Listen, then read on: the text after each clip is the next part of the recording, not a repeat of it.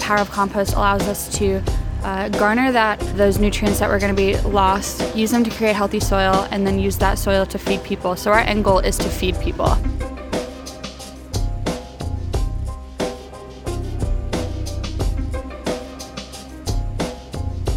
Welcome to the second episode of the Composting for Community podcast from the Institute for Local Self Reliance. My name is Nick Stumo-Langer, ILSR's Communications Manager.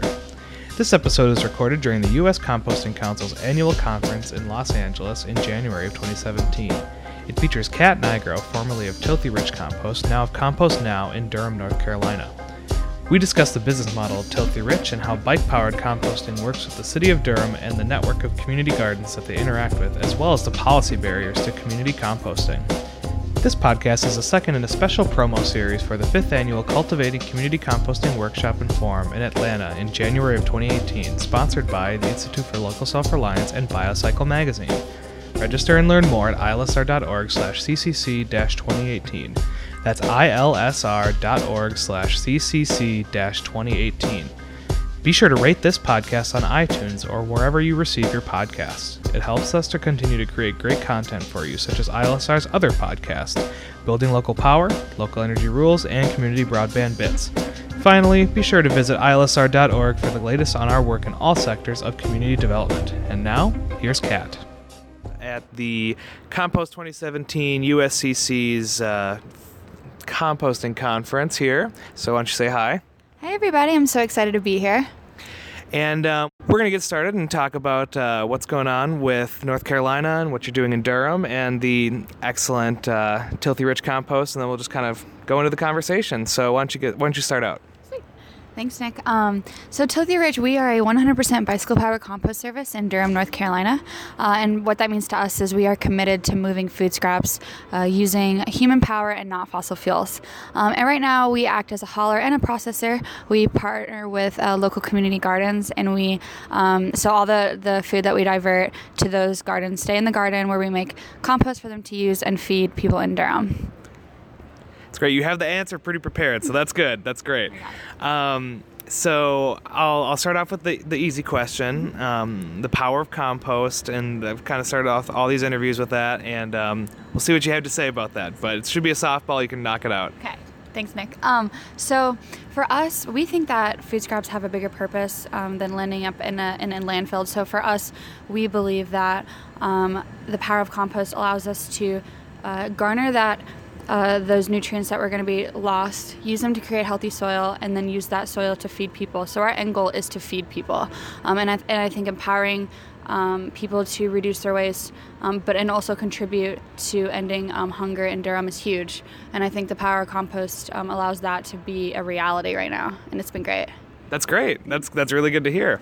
Um, so I know that you you handle a lot of the hiring and doing that kind of staffing part. So uh, maybe we'll start there. Um, what is you know from a bike hauling perspective, um, as far as doing that kind of collection, what is the most challenging part about doing bike hauling? I mean, I know you can think about you know doing bikes obviously lots of hills in uh, where you live so i mean that's going to be a big part of it too but um, how do you? What kind of a person does a does a bike hauling compost collection attract, and how is that difficult? How is that good? And you know, how does that contribute to the local economy? That's great.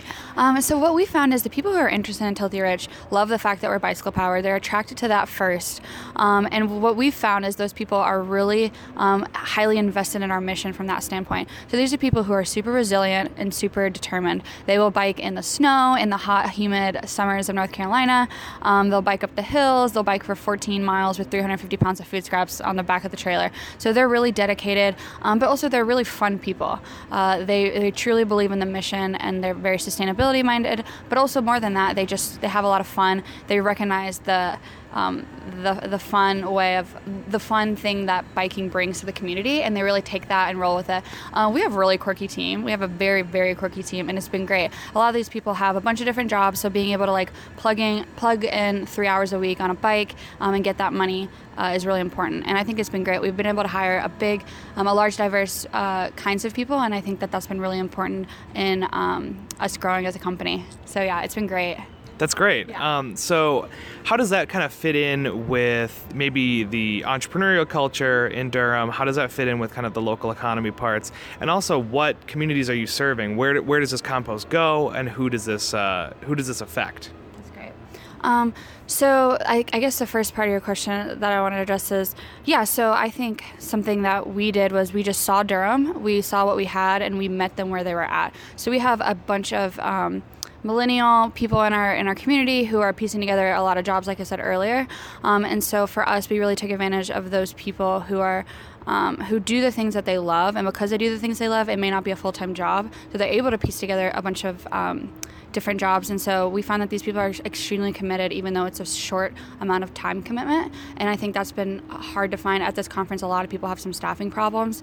Uh, we've been really thankful that that hasn't been an issue for us. Um, and, and to talk about your second point is the people we're serving is um, on our community garden part we're serving those marginalized communities. So one of our gardens all the food scraps i mean all the food scraps that we make and turn into soil is used to grow food and they don't sell that food they give it directly to the um, recovery center across the street. It's a drug and alcohol recovery center um, it's a nonprofit. And so i think that's been really um, amazing for us to see that just right across the street we see the people that we're helping feed um, and it's been really rewarding for us. So I think compost is a way to bring communities together, and I think.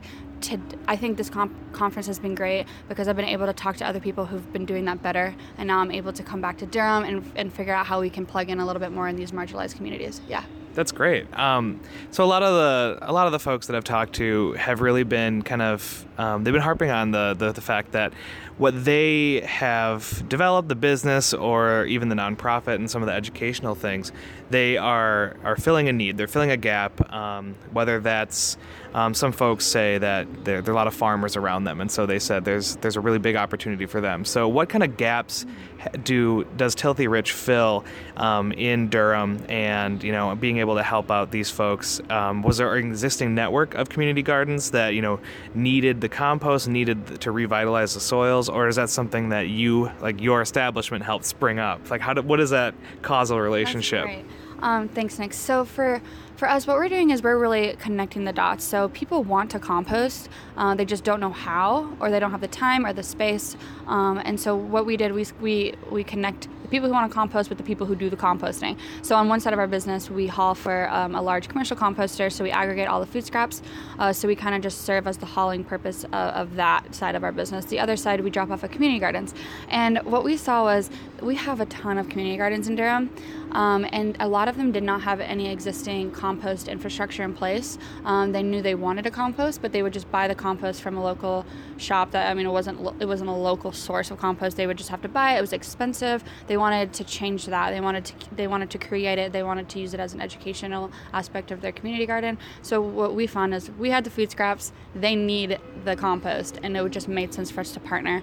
And we're so lucky because we've been we've been able to help them build community uh, the uh, the compost bins. We help them maintain it. We help them distribute it. Like every, we're a part of the entire process, and it's been really rewarding to see all these local gardens like popping up now and being like, "Hey, we want to compost now." So it's been really great. Yeah. So the the cause is both. I yes. mean, it's on both sides of it, and that's and that's excellent. Mm-hmm. Um, kind of being able to support the infrastructure for greater composting, you know, revitalizing soils, that type of thing.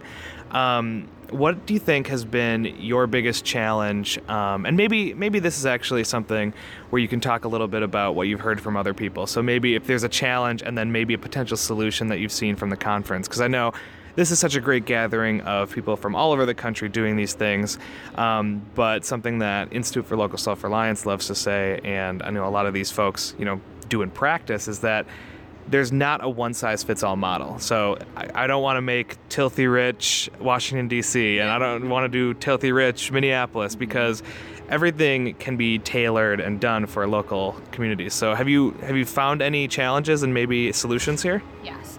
Uh, so for us, a big challenge is our scope of reach. Uh, so being on a bicycle obviously there's some places we just cannot get to safely or the density isn't there. Um, and so here we've been able to talk a lot about that because i think that's a priority of all of ours is to grow this movement and expand our, our service areas. Um, and so i've been talking with a lot of other businesses and people here and it's been great. Um, there's been a lot of really great proposed solutions like like pricing it a little bit more if it's out of your service area, so you can still get there, but you're making it worth your while.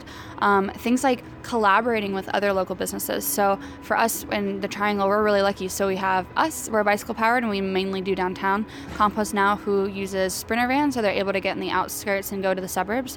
And then we have Food Forward, who uses big trucks, and they do mostly all the commercial. So we're able to tackle it in three different ways, and I think that that collaboration is so important. Um, and I think what we heard yesterday was the was the city of Austin uh, teaming up with compost Pedallers to do a municipal composting, and I think that's what we really need, and that's what we're gonna see if we're gonna if we're gonna see this movement continue to succeed and grow. That's what we're gonna find to be the the driving factor. Yeah. In that vein, have you had any relationships with the um, city of Durham, or maybe even I know there's a lot of economic development organizations in the Triangle. Um, have you had those conversations with those folks, and have they been fruitful? Or they're always a challenge, you know, working with some of those groups too. So how's that gone? Great. Um, so for us, we have a really close relationship with the city of Durham. Um, they've been so supportive of us, and and in returns, we've really driven the the need and the market for composting. And so uh, a couple of council members reached out to us and said, "Hey, we're thinking about bringing up like a pilot program for municipal composting in the next seven years. Um, we would love to team up and like figure out how we can do this, like partner up in a, in, in a way and learn." And so I think it's been really great. It's a very um, respect like professional relationship, but also um, we respect their what they can do and they respect our limits as well. So it's very mutually respectful, and I think. I don't know. Some people, municipal composting can be scary for business like like us because it could put us out or, or it could push us out. But for me, I think that that's our main goal is to make sure everybody can compost. Every everybody should be able to compost, and so I think being able to team up and, and figure out a way for us to both get to that end goal, I think it's been it's really important. Yeah. And to prove that this works, mm-hmm. I think that's yeah. something that you know Tilthy Rich, um, a lot of the people that we've seen at the conference um, have been able to prove, and you're able to make that case and you collect all the data points and do that because the people who want to implement a program are like, show me the data, show me the numbers. So um, that's that's a great a great message to say that you know a lot of people could be threatened by that, but it's it's something that's really really exciting. Mm-hmm. Um, so here, you know a lot of ideas floating around about you know investment, especially um, in different forms of community composting, whether that's like very strictly volunteer based or it's a it's a hauler it's hauler based. Um, so and then there's some people that do the processing as well as the the collecting. Is there any model that you are really excited about um, with Tilthy Rich? Or are you just like we're great. We love our model. This is awesome. We we don't have we have very few things we want to tweak about it. Is there anything that like really really excited you about stuff you saw? Yeah definitely. So for us i would say number one is uh, exploring more of electrical assistance in terms of our bikes. I think that that would electric assist bikes would be amazing to have. It would allow us to expand our scope of reach um, and get up those Durham hills, right? Yes, yes, yes, yes, yes. And our riders would love us.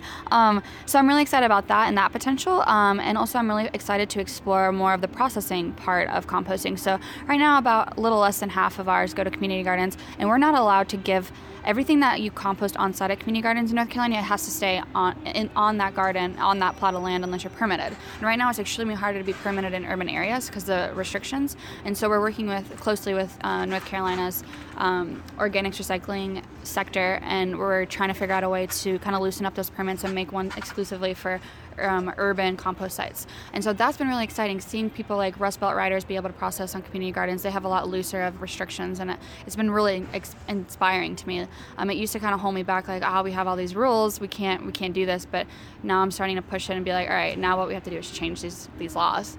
And I think that's really exciting. I know it's going to be very hard and slow process, but I'm really excited for what that's going to do for North Carolina and like open up the potential. Mm-hmm. So yeah, I'm really excited about that. That's great. Yeah, there's a lot of interesting policies that are kind of floating around, and it's it's difficult because so much of the the regulations, you know, lies in zoning, which is like cities and counties, and then also there are things for farmers, which are usually state led. And so there's a lot of different barriers, but there's a lot of enthusiasm, which is something that I think is great for a conference like this to see there are people excited about this. Like there are people saying, we love the dirt part, we love the compost part, we love getting our hands dirty, but we also love the policy part. And so um, that's really been inspiring for me to see, and I'm sure for, for you as well. Um, do you have anything else you want to tell us about Tilthy Rich, about compost, about your wonderful experience here in LA, whatever whatever works? Yeah, I think that um, I love coming here. This is my second time, and I can't wait for Atlanta next year. Um, and for me, what it really helps is when we go back into our communities,